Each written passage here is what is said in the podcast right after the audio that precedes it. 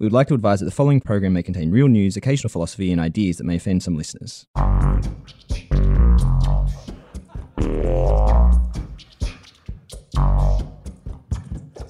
So, Sandra, it has come to this. The last episode of the season. You asking me or telling me? Well, I checked the calendar. This is the last episode of the season, of the year. And we have been trying to prepare for this episode while at the same time doing our late Christmas shopping. We shop online these days. And as academics, of course, we gift books to everyone.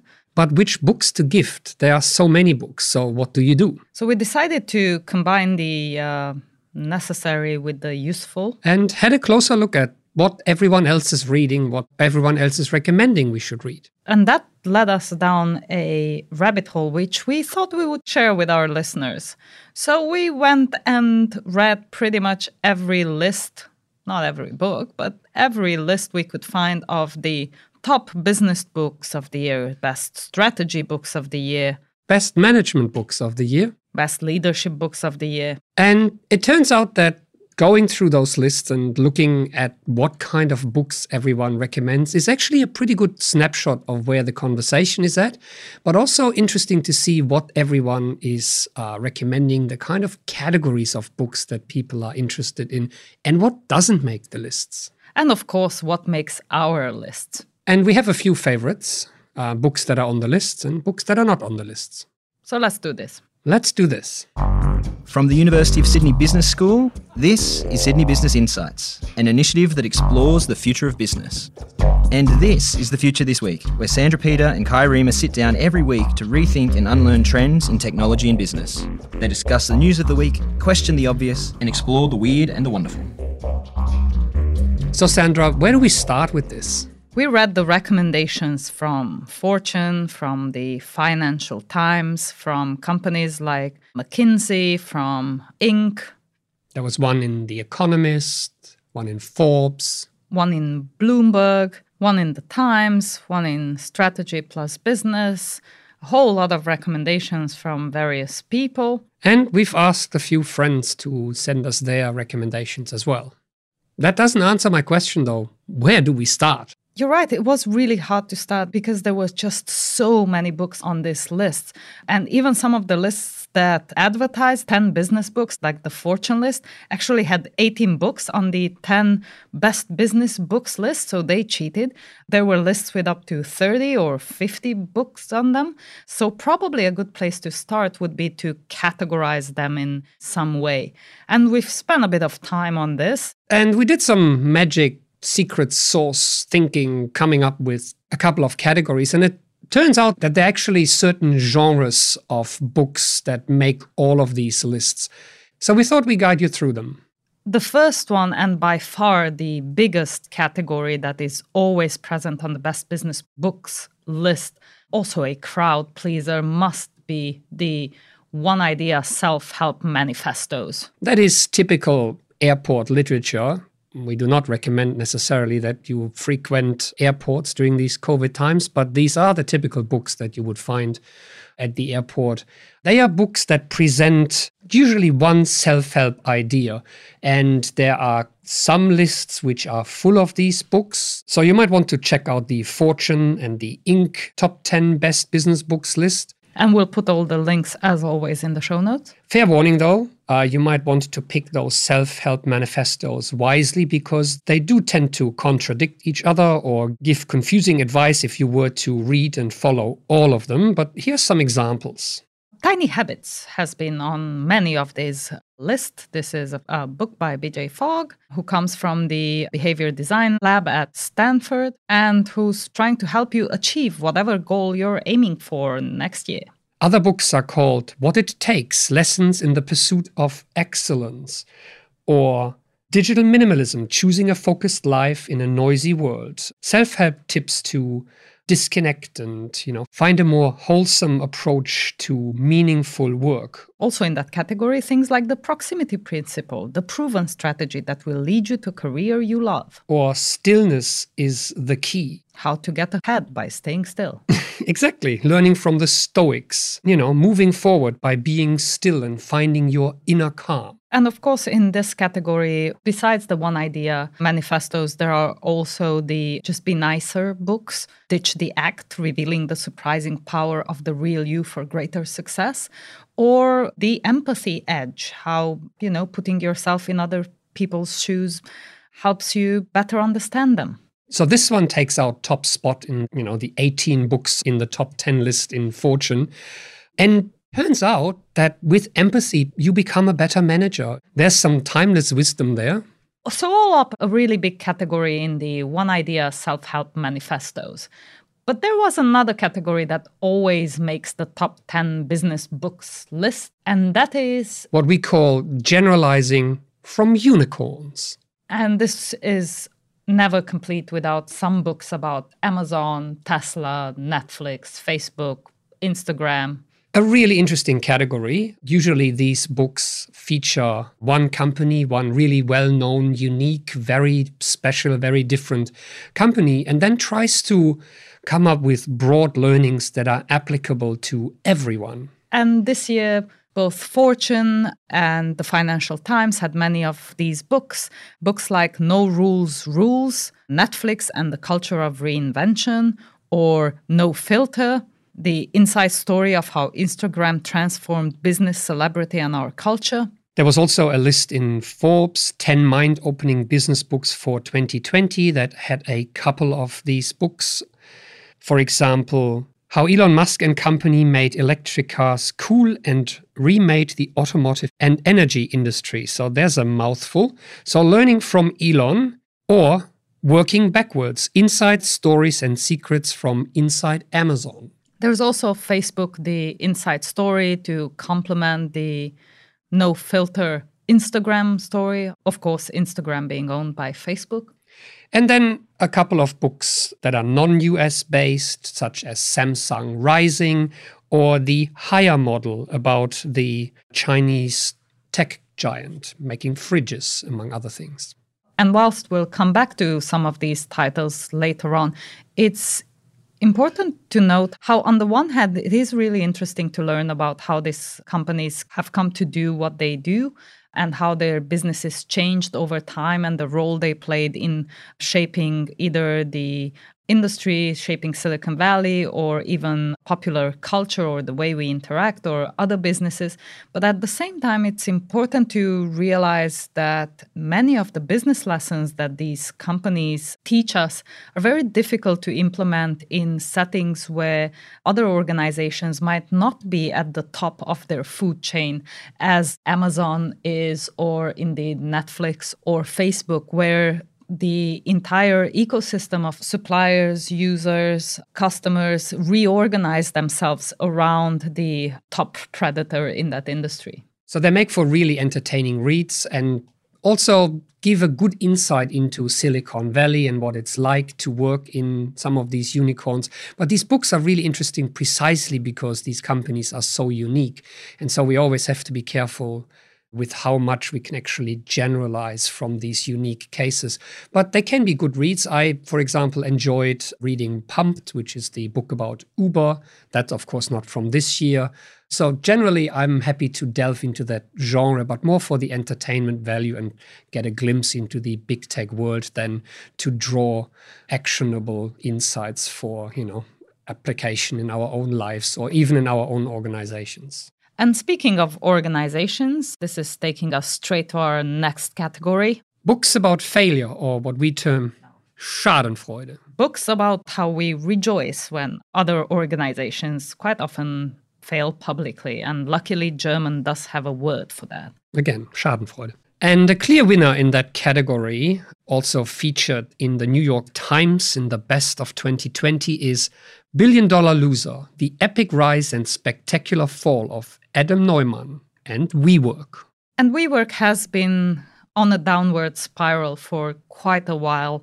And I remember we talked quite a bit about WeWork on the podcast about a year and a half ago when they wanted to go public and they styled themselves not as a real estate company, but rather as a tech company with its mission to elevate the world's consciousness. Yeah, the New York Times points out a few other terms that Neumann invented to characterize WeWork. as a tech enabled physical social network or a capitalist kibbutz. So he had all these grandiose ideas for what was ultimately a company that was in real estate, being a landlord to short term tenants in its co working spaces, heavily disrupted during COVID, of course, when socially distanced work took over. But of course, it wasn't COVID that was the undoing of WeWork, but rather the. Um...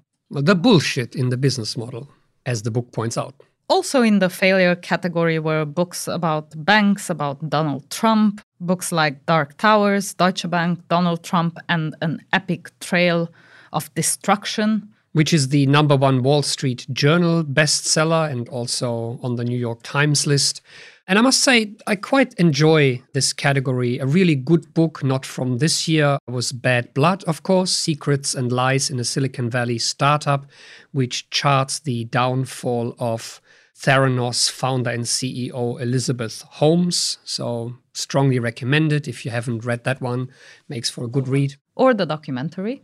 But continuing on with our categories in the same flavor is our category Silicon Valley Kool Aid. Exactly what it says on the box. Books that overhype or overpromise or are full of buzzwords, such as the future is faster than you think, how converging technologies are transforming business, industries, and our lives. This one is by Peter Diamandis and Steven Kotler. Peter Diamandis, of course, the founder of Singularity University. And the book really starts with a narrative that is actually a few years old, which promises that AI and the Internet of Things and all these technologies will converge to bring about the singularities and the machines rising. And if we're not careful, they're going to take over. So the narrative made us a little bit nostalgic, even for the early days of this podcast.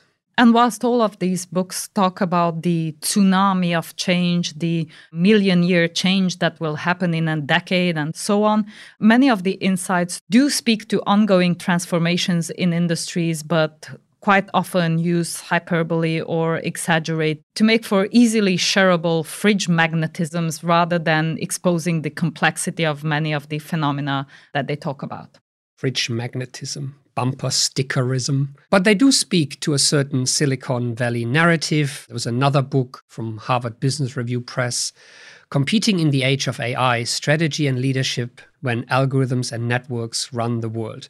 Again, this one also comes along with a bit of hyperbole, but also points out many of the developments in industry where machine learning, where AI brings about transformations. We leave it up to the reader to decide whether those are false promises or real developments. The line is sometimes fairly fine.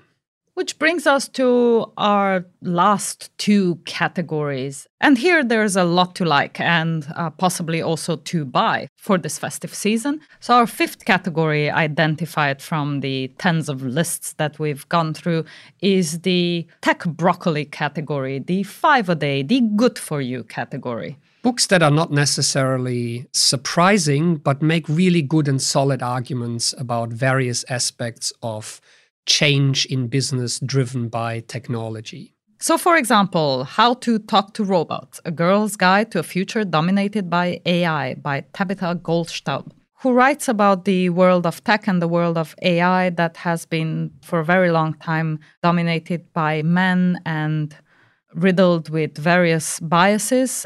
And in doing so, follows books like Cathy O'Neil's Weapons of Math Destruction and We'll include our interview with her in the show notes, or Safiya Noble's Algorithms of Oppression. Both of which would also be in this category. And so Tabitha calls out both the fact that these technologies are usually created by young men, but also that the data that is often used to train these algorithms contain inherent biases, many of which are gender biases.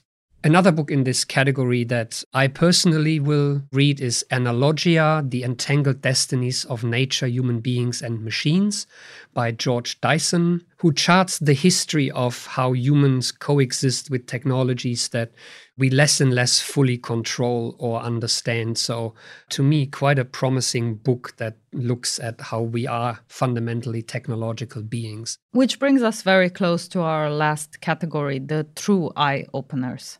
So these books point out something that might have been right in front of us, but not easy to see. And quite often with these books, it's really difficult to tell which ones will really stand the test of time and become real classics. One such classic, for example, from a few years back, Tim Jackson's Prosperity Without Growth, foundations for the economy of tomorrow, making the argument for what a world would be like that is not obsessed with growth, charting an alternative future. This year, we've got Rebecca Henderson's Reimagining Capitalism How Business Can Save the World.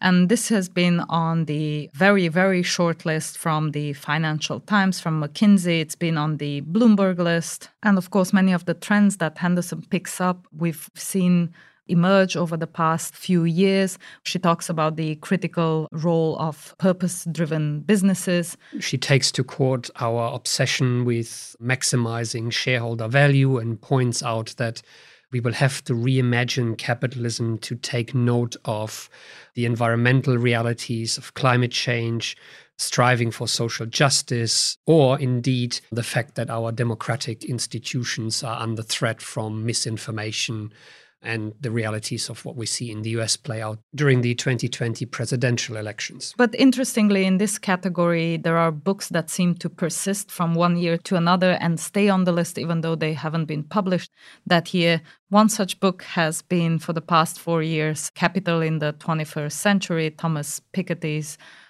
tome, which some have compared to Marx's Das Kapital? Likely the most bought and gifted and least read book, as it is a difficult read, but it's probably one of the most important economics books of the decade. And Piketty obviously is an expert in income and wealth inequality and tries to understand how wealth is created and dominates the economy in the 21st century. And we'd be remiss not to mention in this category of eye openers the winner of last year. Which is, of course, Shoshana Zuboff's Surveillance Capitalism, a true eye opener that points out how big tech business models no longer comply with our established notions of capitalism and therefore defy old school regulation. In her attempt to redefine capitalism by looking at the behavioral surplus, the information that is traded for profits in new markets that are based on predicting our every need, or indeed, as she mentions, producing our every need, will likely be one of the most important books of the decade and one that we will continue to gift to people and reread as it is, again, a difficult but extremely important read. So that's been our six categories and the most important entries as we can see them across the various lists that we've digested. But that brings us to one very big omission from all the lists that we've seen this year, and that is anything pretty much on climate and sustainability. Whilst climate and sustainability were embedded in the argument of some of the books that we've seen on the list, Unlike any of the past few years, only one book on one of the lists was on climate change. And that is uh, by Christiana Figueres and Tom Rivett-Carnac. The Future We Choose Surviving the Climate Crisis, which basically is doing just that, charting ways in which humanity would have to change, in which business would have to contribute to avert what is now a looming crisis or emergency.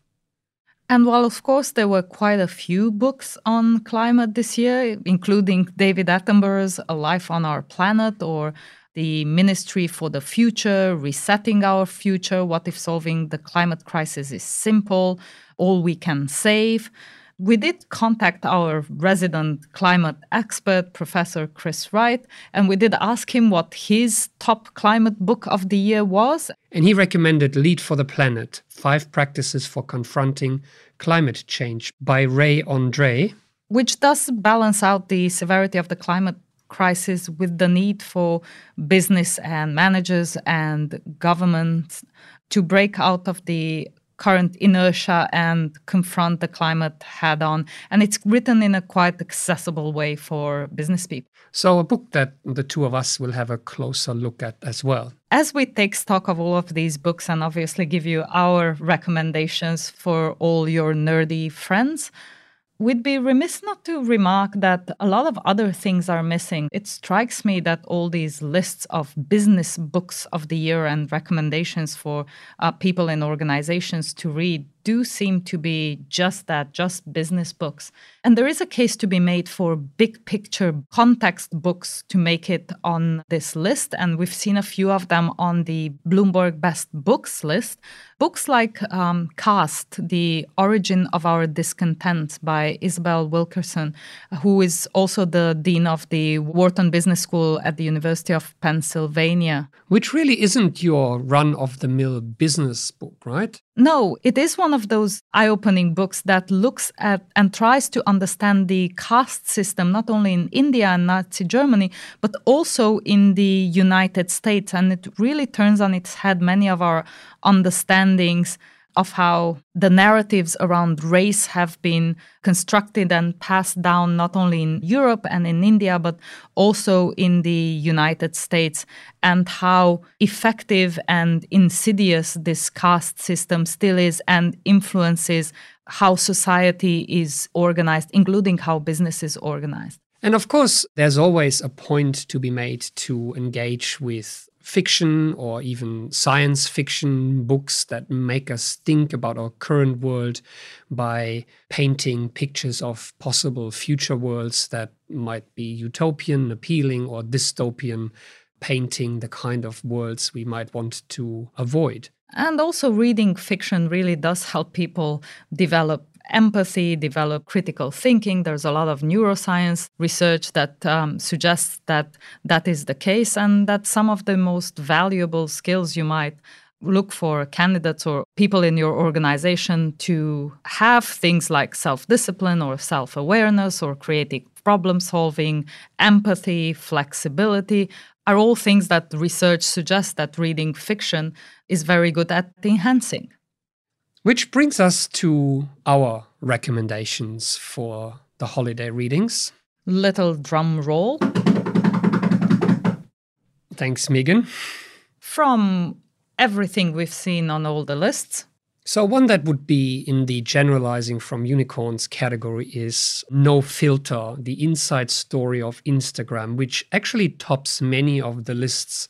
A book by Sarah Frier, which basically charts the early days of Instagram and then, of course, the takeover by Facebook and how Instagram has become the phenomenon that it is today. So, probably a really insightful read. I'm curious to read it too because I think it promises to do a really good job at charting what happens when you start solving problems for business purposes or for profit as opposed to the people who actually use your product in this case Instagram which is what happened to many companies in Silicon Valley and of course this is a company that interacts with more than a billion of us each month so all of us benefit from better understanding how the company developed and got to this point, including the acquisition by Facebook, which is now again under question. But there was another book on the list, which is a potential candidate for this year's eye opener. And the book that actually topped the Financial Times list and the McKinsey list and a few other ones. And that is, of course, by Jill Lepore, titled If Then How the Simulmatics Corporation Invented the Future. So the Simulmatic Corporation was a company of the 1960s who are credited with inventing data analytics in political campaigning and was influential in getting President Kennedy elected. And Lepore charts the history of that company and marks it as the beginning of what has now become so dominant in big tech and the world around us, which is the use of data to manipulate people in advertising, in political campaigning, in the media. So imagine a Cambridge Analytica type scandal, but in the 1960s. And Lepore makes the point that what we see now heavily critiqued uh, in hearings in Congress isn't actually that new a phenomenon. It has its roots much earlier than we tend to think. And whilst there are questions about the actual ability of this company to do any of the things that it claimed that it can do back then, Lepore's argument is a good scaffold for understanding how we think today about predictive analytics, about data collection, audience segmentation, and how these tactics have been framed in the way they enter political discourse or in the way they enter our business conversations. And so, can we just suggest that if you want to get a real comprehensive insight into big tech and social media, then the two books, Lepore's If Then and the Instagram story, combined with the social dilemma, the movie that we've discussed on the podcast a few weeks ago, make a really good intro, with If Then being the prequel to the social dilemma and the Instagram story, kind of the sequel to that story. And then, of course, as always, we'd recommend rounding this up with Shoshana Zuboff's Surveillance Capitalism. And then add to that mix one more book by a friend of the podcast. And while technically this book wouldn't have made any of the lists this year because it was published not very long ago, and most of these lists are compiled based on books published up until about August, we'd be remiss not to call bullshit. So, Carl Bergstrom's and Jevin West's book calling bullshit the art of skepticism in a data driven world. Which is a really good and practical guide to how to identify fake news, misinformation, and the kind of ways in which actors on social media and in the media try to bullshit us, technical term, by using data in ways which are either manipulative or provocative or outright false. Carl and Jevin, of course, draw on their popular course at the University of Washington and go through many topics from selection bias to false causality to many of the pitfalls of the big data and artificial intelligence movements. And hence a book that's very much in the spirit of this podcast, where we're sometimes taking great pleasure in calling bullshit on some of these claims about technology. Which is, as the authors define it, an important act in itself, the performative utterance in which one repudiates something objectionable, calling bullshit. And that is really all we have time for this year. Thank you for listening in 2020. This was season 8, and we will be back with season 9 in 2021, which hopefully will be a better year. Until then, happy holidays. We hope we helped with your Christmas shopping and your Christmas reading at the beach if you're in Australia or in a nice, cozy, warm place if you are overseas. Thanks for listening. Thanks for listening. This was The Future This Week, an initiative of the University of Sydney Business School. Sandra Peter is the Director of Sydney Business Insights, and Kai Riemer is Professor of Information Technology and Organisation. Connect with us on LinkedIn, Twitter, and Flipboard, and subscribe, like, or leave us a rating wherever you get your podcasts. If you have any weird and wonderful topics for us to discuss, send them to sbi at sydney.edu.au.